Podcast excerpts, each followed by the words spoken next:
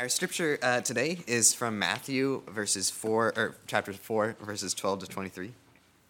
It says, "When Jesus heard that John had been put in prison, he returned to Galilee. Leaving Nazareth, he went and lived in Capernaum, which was by the lake in the area of Zebulun and Naphtali, to fulfill what was said through the prophet Isaiah: Land of Zebulun and the land of Naphtali, the way to the sea along the Jordan, Galilee of the Gentiles." The people living in darkness have seen a great light. On those living in the land of the shadow of death, a light has dawned. From that time on, Jesus began to preach Repent, for the kingdom of heaven is near. As Jesus was walking beside the Sea of Galilee, he saw two brothers, Simon called Peter and the, his brother Andrew. They were casting a net into the lake, for they were fishermen. Come, follow me, Jesus said, and I will make you fishers of men. At once they left their nets and followed him. Going on from there, he saw two other brothers, James, son of Zebedee, and his brother John. They were in a boat with their father Zebedee, preparing their nets. Jesus called them, and immediately they left their boat and their father and followed him. In Psalm 133, it says, See how good and how pleasant it is for brothers to dwell together in unity. Or in Hebrew, Hine matov umanayim shevet achim gam yahad. In the history of the Jewish people, this became a really important verse. And you can t- look up a folk song that Jews still sing today called Hine Matov, based on this verse. This song became a way for Jews to remember that they are one people and all brothers and sisters of each other. They lived as a nation 3,000 years ago, and they wouldn't forget it. But around 700 BC, Ten of the tribes of Israel were carried away off into their homeland, off from their homeland into exile, and they never really returned. Most likely, they were just assimilated into the population they were exiled into and lost their distinct identity as Israelites. They were basically lost to history. Later, the other tribes were also carried off into exile. Eventually, they were allowed to return to their homeland, but some stayed far, far off in places like Persia, Mesopotamia, and even as far as Greece and Rome maintaining their distinct Jewish identity by keeping things by doing things like going to synagogue, circumcision, keeping the Sabbath, and keeping kosher. Eventually, it became unsafe for Jews even to live in their own homeland, and they dispersed all over the world. You had Jews all over Europe. Some migrated down to Africa. Eventually, they made their way even to the Americas. Nevertheless, there was a dream that one day all the Jews would come back to live in their homeland again. That song, Hine Matov, became a reminder of that dream. See how good and how pleasant it is for us brothers to dwell together in unity. After hundreds and hundreds of years, as you might imagine, it became a favorite song of the state of Israel, which many Jews felt was the fulfillment of this dream, where Jews from all different nations would return and dwell together in unity. There's even a lot of really peppy pop versions of it. It's kind of fun. Um, we're not really sure whether they sang this song at the time of Jesus, but then the spirit of the song Hine Matov was really important. It was a beautiful idea, prophesied all over the Old Testament, that one day God would gather in all the brothers and sisters from his people and allow them to live in Jerusalem in peace and unity. And that would include all 12 tribes, including the ones that were lost to exile. At that time, they would know that God was with them and that the exile was really over. God would have wiped away the tears of exile and brought peace to the world. In Jeremiah 16, God says, Therefore, behold, the days are coming, declares the Lord, when it shall no longer be said, As the Lord lives, who brought up the pe- people of Israel out of the land of Egypt, but as the Lord lives, who, who brought up the people of Israel out of the north country and out of all the countries where he had driven them. For I will bring them back to their land that I gave to their fathers this would be the most amazing act of salvation that God had ever accomplished, even more important than the Passover for the, for the Israelites. It's the reason that the book of Revelation in chapter 7 makes a big point of having thousands and thousands of people from every single tribe of Israel, all 12 of them. They would all be represented, nothing would be missing. Jeremiah continues Behold, I am sending for many fishers, declares the Lord, and they shall catch them. And afterward I will send for many hunters and they shall hunt them from every mountain and every hill, out of the clefts of every rock.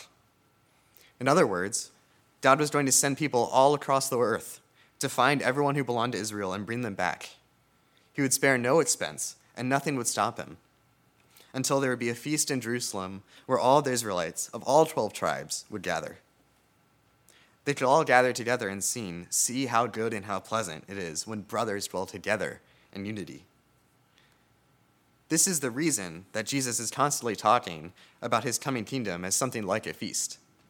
Because he's evoking this image of all of the people of Israel returning to the feast together, just like the Old Testament said.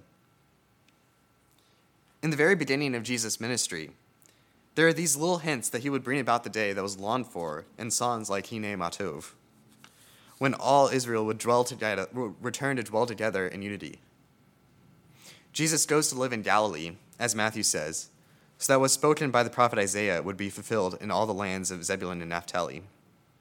Those were lands that belonged to tribes that were part of those ten lost tribes of Israel. Even the mention of those tribes brings back the idea of this grand return from exile, of a people that they had forgotten even existed. In Isaiah, it says, In the former time he brought into contempt the uh, land of Zebulun and Naphtali, namely by allowing them to be conquered. But in the latter time he's made glorious the way by the sea, in the land beyond the Jordan, the Galilee of the Gentiles. In other words, God would restore those tribes along with his territory, and he would do whatever it takes. But there's a little hint there, which is also developed throughout the book of Isaiah, that all the nations would see it. And then all kinds of people, not just Jews, would join them in Jerusalem. Jesus comes and calls his first disciples, and the name he gives them is no accident. He says, Come and I will make you fishers of men. If you remember the Jeremiah passage I just read, it talks about God appointing fishers to pull people out of the sea and return them to Jerusalem, and appointing hunters to track them down all over the earth and bring them back. So Jesus' implication is very clear. Throughout his ministry, he would bring back all of the estranged exiles from all over the earth. He would fulfill God's promise that the longing in songs like Hine Matov would be fulfilled. We would all be able to dwell together in unity. So, all throughout Jesus' ministry, there's a theme of what was lost now returning. You can hear it in Jesus' mission statement the Son of Man came to seek and save what was lost. He tells parables like the one of a shepherd leading 99 sheep to find the one that was lost. He talks about finding a coin that was lost and a prodigal son that was once lost. All of these would have probably brought back the expectation that Jesus was going to send out the fishers and the hunters to bring these disgraced exiles, Israel's back. At that point, the blessed kingdom the world so desperately needs would appear again. The world would be what it's supposed to, and they can sing Hine Matov and really mean it. But Jesus' ministry also hinted at something that would become the main focus of the church. Just like we saw last week, when Isaiah prophesied that the return of the Jews to their homeland would be even better than expected, because it would bring people from every nation with them. Jesus is constantly hinting that the lost nations would come and enjoy the new kingdom of God too, all of them. All of the worldly distinctions that divide us will go away, and people from every tongue, tribe, and nation will worship God together in peace. Paul says, Remember that you Gentiles were at one time separated from Christ alienated from the commonwealth of Israel, and strangers to the covenants of promise, having no hope and without God in the world. But now, in Christ Jesus, you who once were far off have been brought near by the blood of Christ. For he himself is our peace, who has made us both one and has broken us down in his flesh the dividing wall of hostility. In Christ, the family of Israel has expanded to include all the faithful people of the world, making peace with each of us. And that means that we can come to the church from all different tribes and nations and live in unity. See how good and how pleasant it is when brothers dwell together in unity. We often focus on how, because of Jesus, nothing stands in between us and God. And that's true. But what, also, what it also means is that nothing stands between me and you, and between us and them. And that's because God has broken the power of the evil empires and demonic powers that kept us apart. Those things like the empires that invaded and deported the Israelites away from their homeland. Or whatever causes us to pick petty and unnecessary fights with one another. Jesus even broke the power of those really important disagreements that's to separate us. because we have the most important thing in common, which is King Jesus. Finally, Jesus has triumphed over even the power of death to separate us.